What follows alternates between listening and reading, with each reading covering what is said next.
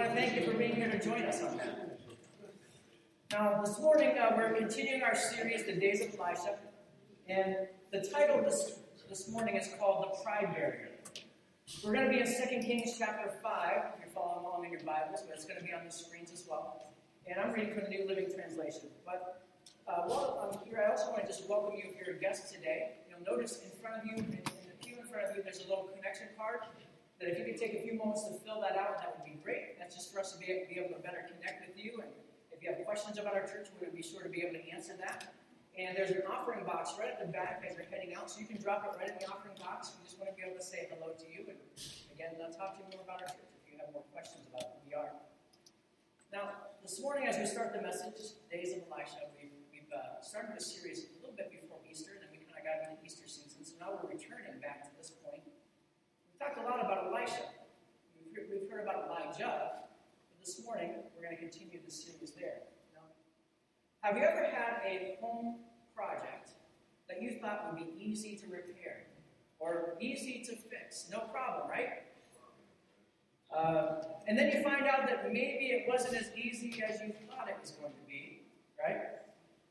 One morning after I left our church in Arizona, actually I had resigned, so we're in, in this kind of we looked out our front window, and there was water gushing out of our front yard. Gushing out of our front yard. All over into the street. And the main water line we found going into the house was broken. This came at a time where I was making next to no money. I didn't know where God was going to lead us next. We were still trying to figure a lot of things out. So calling somebody to come repair this water line was not an option. Just didn't have the money for that.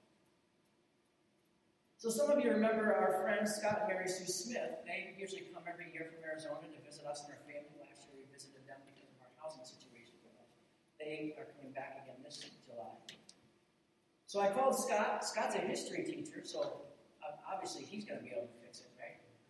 So I called Scott. He comes over and we found how to turn the water off. We found the water main and turned off, and we both had shovels. So we began to dig where we thought that, that crack or break was going to be. And we found the source. We found where the water was gushing out. And we thought we had been at least somewhat successful, right? We found the spot. That's a, that's the first starting point. But then we proceeded to go to Home Depot and to get what we thought we needed to do the repair. And then we went back Again, and again, and again, and again. We talked about it being 10 times. I'm not really sure if it was 10 or if we just stressed it to 10, but man, it seemed like 10 times that we went back and forth to Home Depot. Luckily, it was like just around the corner from our house, so it wasn't a far drive to make. But eventually, we did fix it. So there's the good news. Water main was fixed. We covered it back over declared victory. Reminded me of a true story I read about a man who went into a hardware store and he was getting all the supplies he needed to do a small repair job that he thought, you know, around the house. And by now you probably know where this is going, right? As he was leaving, this the owner said, I'll see you in a little while. Why? asked the customer. Did I forget something? Is there something that I should be purchasing that I'm not? He no, you have everything. He replied, It's just that every do-it-yourselfer does a plumbing job and then they mess things up and they make at least three trips to the hardware store. I got that beat, yeah.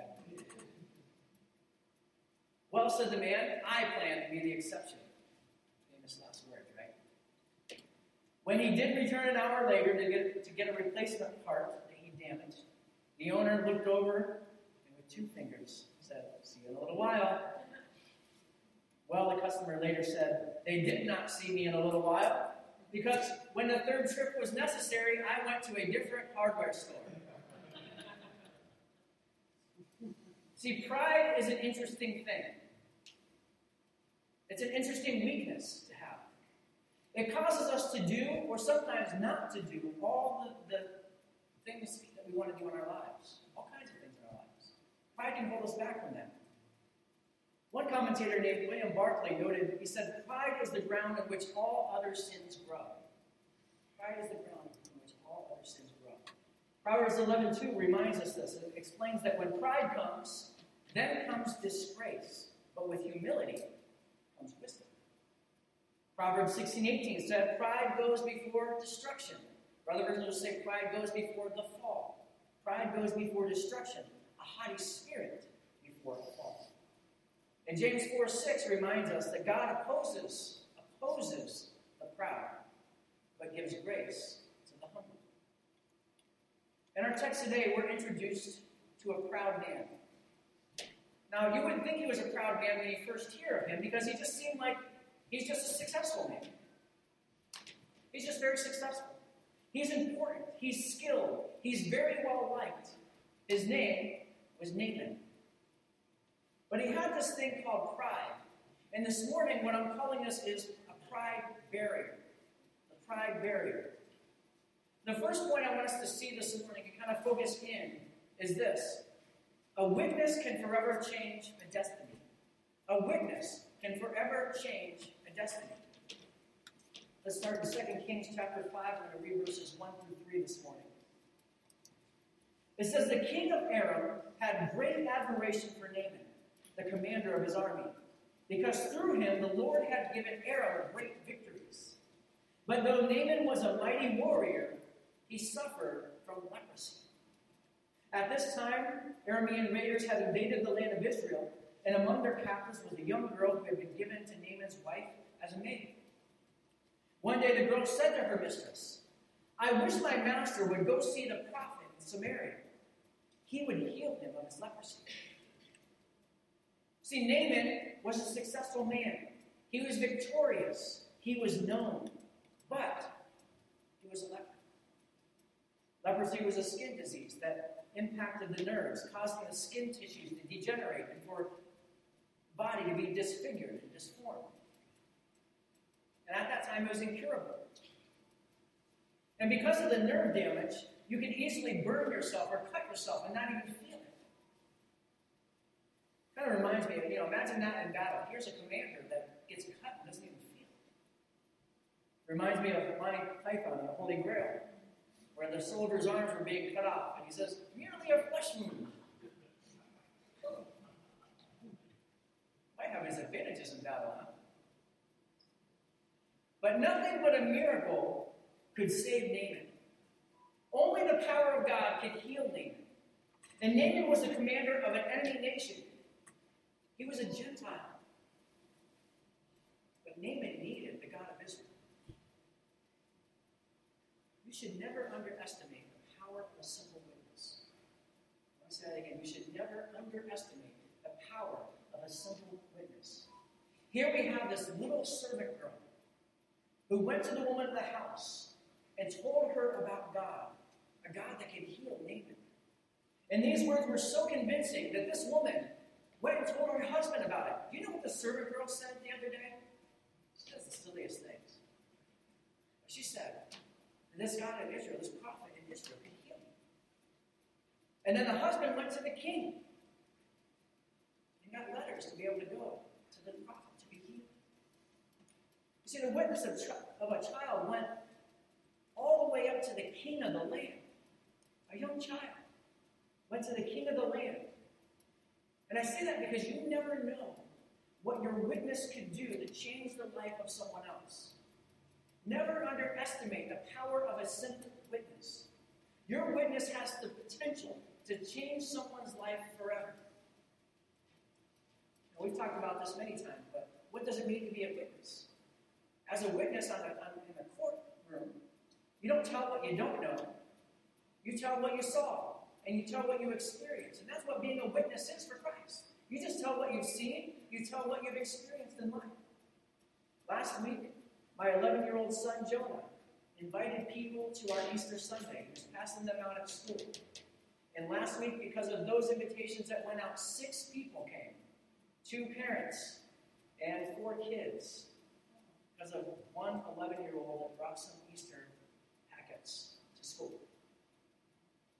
Never underestimate the power of a simple. But like this little girl, this little servant girl, and like Jonah, you'll have to speak up at some point. You'll have to say something. don't have to speak what you know. If you're an eyewitness, you tell what you know. You tell what you saw. You tell what you've experienced. You tell about what God's done for you. You tell about what God's done for someone else that you've seen. You've seen the change. You've seen the difference. And you live out your faith. Why? Because a witness can forever change a destiny. How many of you this morning are proof or fruit of somebody who told you about Jesus Christ and witnessed to you with a simple witness, and because of what they have done, you are in a different place in life today than you would have been had you not known Christ? How many can say that this morning? Every one of us. Never underestimate the power of a simple witness. The second thing I want us to get from this is that Naaman had to be humbled to be healed. He had to be humbled to be healed. You see, the king of Aram sent Naaman with an introduction letter to the king of Israel. What was this letter saying? Basically, this letter was saying, hey, this guy's a pretty big deal. You need to pay attention to him. He's my commander. He's won victories. He's important. And the king of Israel was in despair because he thought the king of Aram was trying to pick a fight by telling him to do this impossible task that he couldn't, he can't heal, right? He's not going to be able to heal Naaman. So he's thinking in this moment that he's just trying to pick a fight. But then Elisha sent a message. He inserted, inserted himself into the situation. And he says, Send Naaman to me, and he will learn that there is a true prophet here in Israel. And this is where we pick up the story. 2 Kings chapter 5, verses 9 through 10. It says, So Naaman went with his horses and chariots and waited at the door of Elisha's house. But Elisha sent a messenger out to him with the message Go and wash yourself seven times in the Jordan River. Then your skin will be restored and you will be healed of your leprosy. Now that seems like that seems simple enough. Simple instructions. That's all you have to do. Just go and dip in the Jordan River seven times and you're going to be healed. So here comes Naaman going to Elisha's house with this caravan of SUVs and his secret service around him, protecting him. He was successful, he was a powerful man, and a powerful man expects to be greeted by the people in charge. He doesn't want to talk to an intern. He doesn't want to talk to a messenger. He doesn't want to talk to a secretary. He wants the man in charge. This reminds me of a joke I heard Joel Osteen tell. So there was this man who called the church office, and he said, "I want to speak to the head hog at the top." The secretary was offended. She said, "If you mean the pastor, you're going to have to call him pastor, but you may not call him the head hog of the trial." He said, "Well, that's fine, but I was thinking of making a fifty thousand dollar donation to your church." She said, "Hang on, Porky just walked in."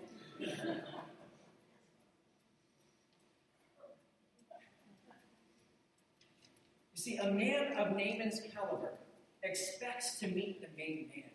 He expects to meet the head hog. He was driven by pride. And this is the pride that has the potential to be the barrier to our miracles. Our own pride. We get in the way. Elisha wasn't impressed with his credentials. Elijah wasn't impressed with the letter from the king. Elijah wasn't impressed with the caravan. Elijah wasn't impressed with his title. Elijah, Elisha, let's get Elijah. Elisha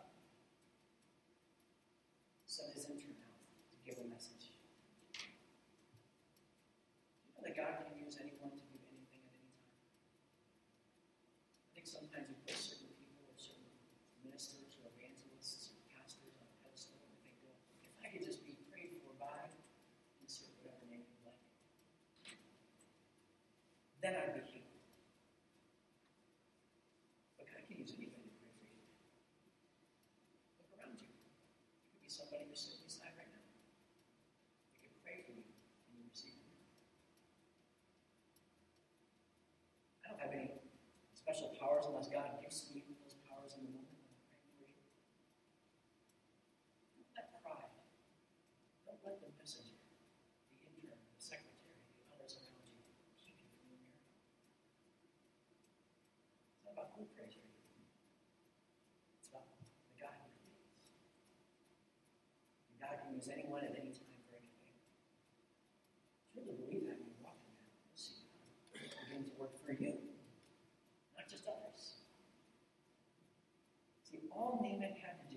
Was get over his pride and be obedient to what the prophet spoke to him. That's all he had to do. Simple directions. But his pride had the potential to keep him from this miracle. The thing he traveled all this way for, he, he traveled over 100 miles to be here. And this was seemingly all for nothing. This is seemingly just going on the word of what the intern said, the prophet said. Why? Because Naaman had to be humble to be healed. He had to be humble to be healed. The third thing that we get from this passage this is one that many of us struggle with at different points of our lives. The third thing is lay down your expectations.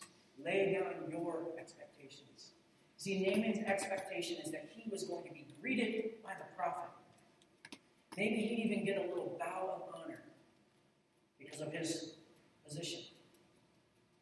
And we see his expectations here in verses 11 through 12, 2 Kings 5 11 through 12. It says, But Naaman became angry and he stalked away. I thought he would certainly come out to meet me, he said. I expected him to wave his hand over the leprosy and call on the name of the Lord his God and heal me. Aren't the rivers of Damascus, the Abana, and the Pharpar better than any of the rivers of Israel?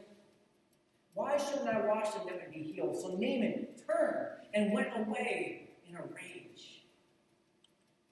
So here it is an important man who traveled over 100 miles to be here. Now Elisha is telling him to travel 30 more miles to the river of Jordan. This prophet wouldn't even come out to meet him face to face to say anything to him. He was being told to travel to Jordan now and dip in the water seven times, which seems like a really ridiculous plan. How many plans do you read throughout Scripture seem like seven times around the wall, you're shouting and it falls down. That seems like it's not a great plan. Walking out into the water and parting and walking on dry ground, that doesn't seem normal. His expectations were not met because this was nothing like he expected. Now he's just angry.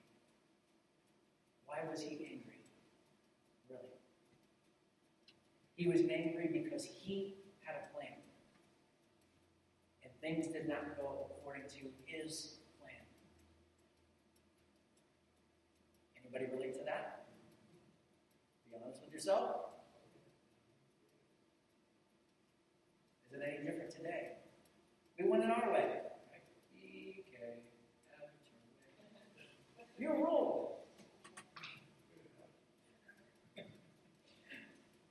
And when we don't get our way, what happens? We get angry. We get upset. When it doesn't happen the way we think it should, what happens? We get angry. We didn't get our way. Maybe we want to be saved from our sins simply by going to church or by giving money or doing good things. That's how I want to be saved. But we know that our salvation isn't because of works and the things that we do.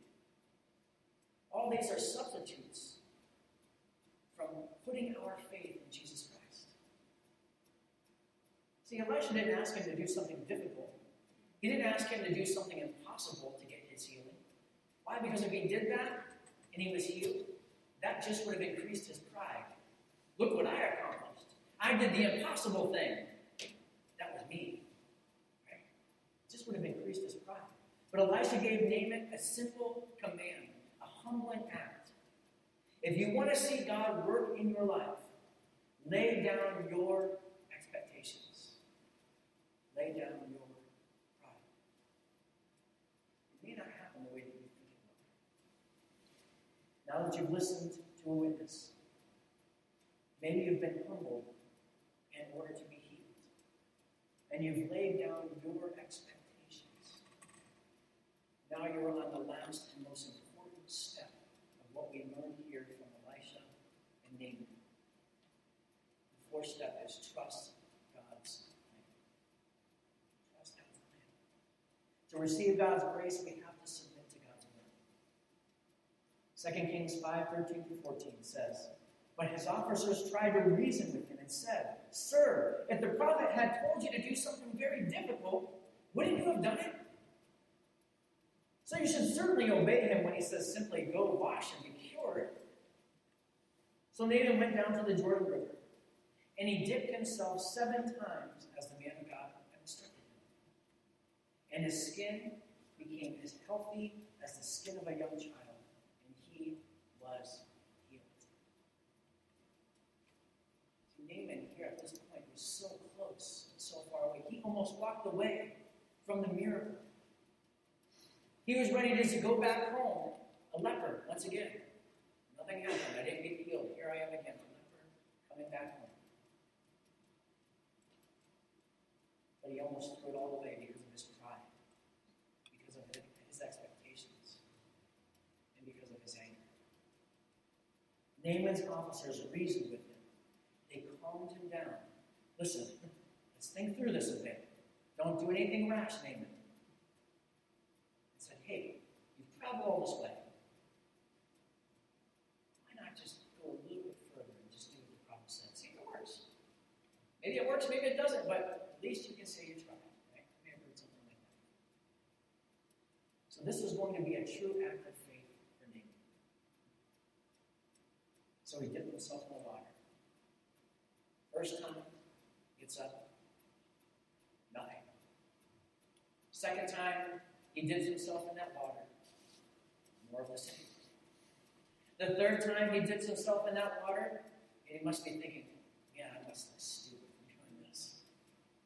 The fourth time, man, there is no way this is this really happening? There is no way this is happening. The fifth time, what am I doing here anyway? I should have left. And the sixth time, I should have never listened to that servant girl. She's making me look like a fool. And the seventh time, healed. Praise God, I am healed. This one act of faith. In this one act of faith, he lost his temper, he lost his pride, and he lost his leprosy. Can I ask you a question this morning? What if you were one dip away from your miracle?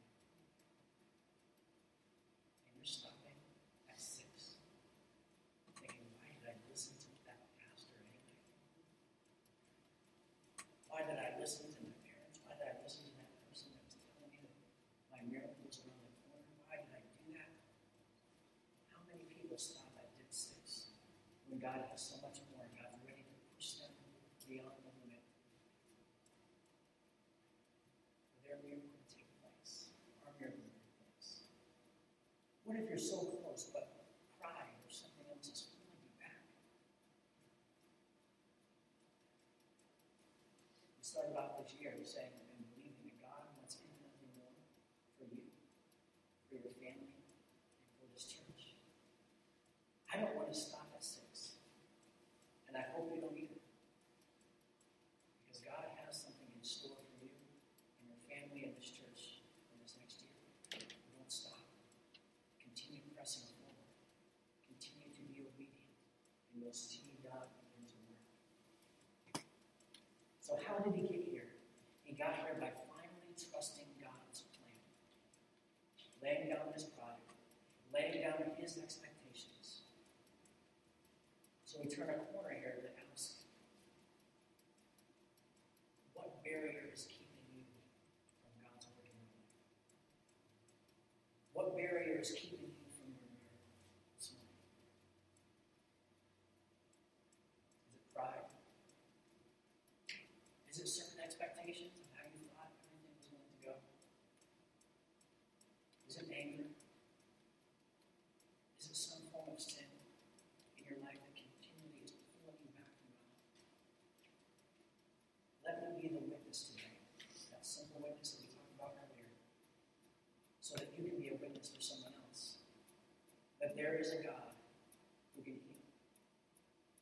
that there is a God who can forgive, that there is a God who can break chains of addiction, that there is a God that can break down pride.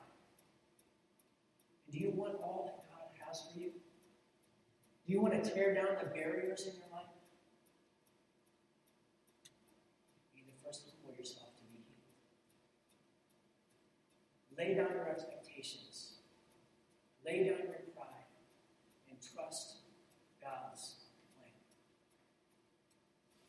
In other words, get out of your own way and allow God to have His way. Let BK have it His way. He rules. The first step is giving your life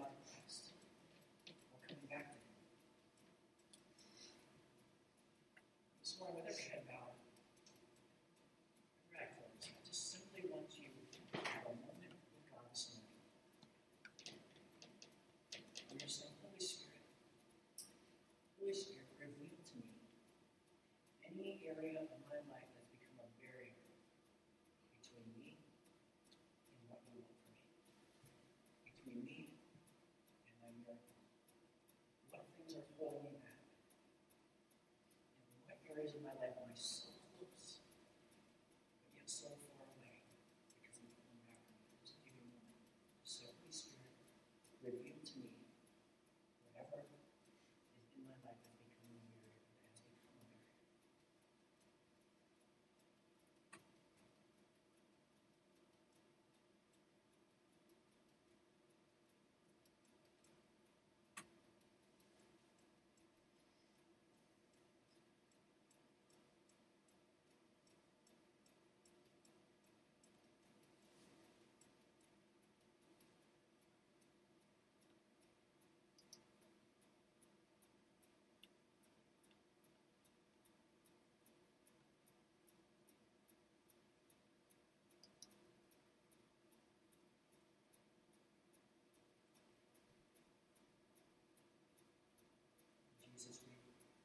this morning. Whatever you reveal today, whatever is keeping us from being this morning.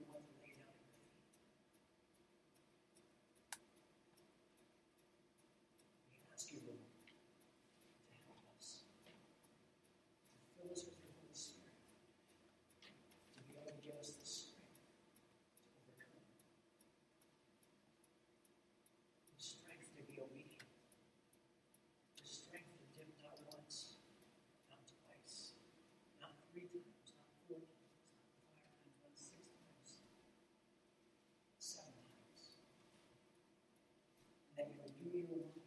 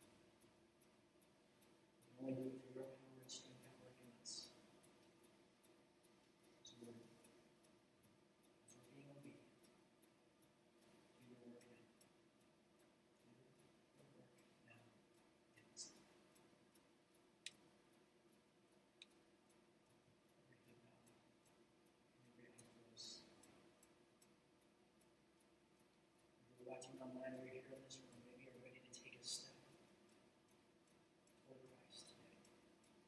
You're ready to give your life.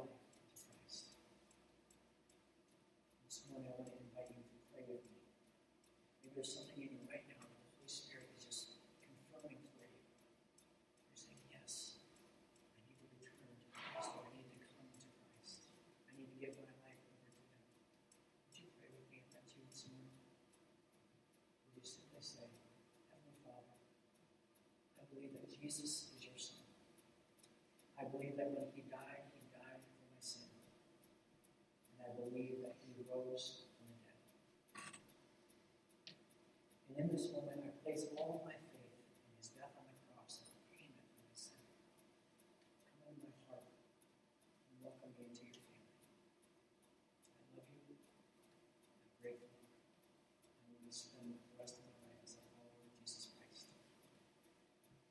these things in the matchless name of Jesus. Amen. I want to encourage you this morning that if you said that prayer, if you're watching online, you said that prayer. If you're here this morning, you'll notice on the connection card there's a place for you to check out that you gave your life to Christ today. I want to be able to follow up with you and talk to you a little bit more about what that means. And so if you can take a few moments to fill out that connection card and check that box. If you're watching online, please put in the comments that you gave your heart to Christ today. I want to also want to follow up with you. And I want to encourage you to download an app called YouVersion. It's the Bible that you can get on your phone. There's a devotional in there Steps for New Believers. You just have to search for it. And that's a good place for you to start to grow in your faith. And I want to encourage you to do that, to take some next, next steps. So I'm going to ask the congregation to stand as we close. My blessing over you today is in Hebrews chapter 13, verses 12 to 21. You can choose, some people would choose just to receive with your hands up, or just to listen and receive it that way. This is from Hebrews 13, 20 to 21. Now may the God of peace, who brought up from the dead our Lord Jesus, the great shepherd of the sheep, and ratified an eternal covenant with his blood, may he equip you with all you need for doing his will. May he produce in you, through the power of Jesus Christ, every good thing that is pleasing to him. All glory to him forever and ever. Amen. Amen. God bless you. Have a wonderful rest of the day.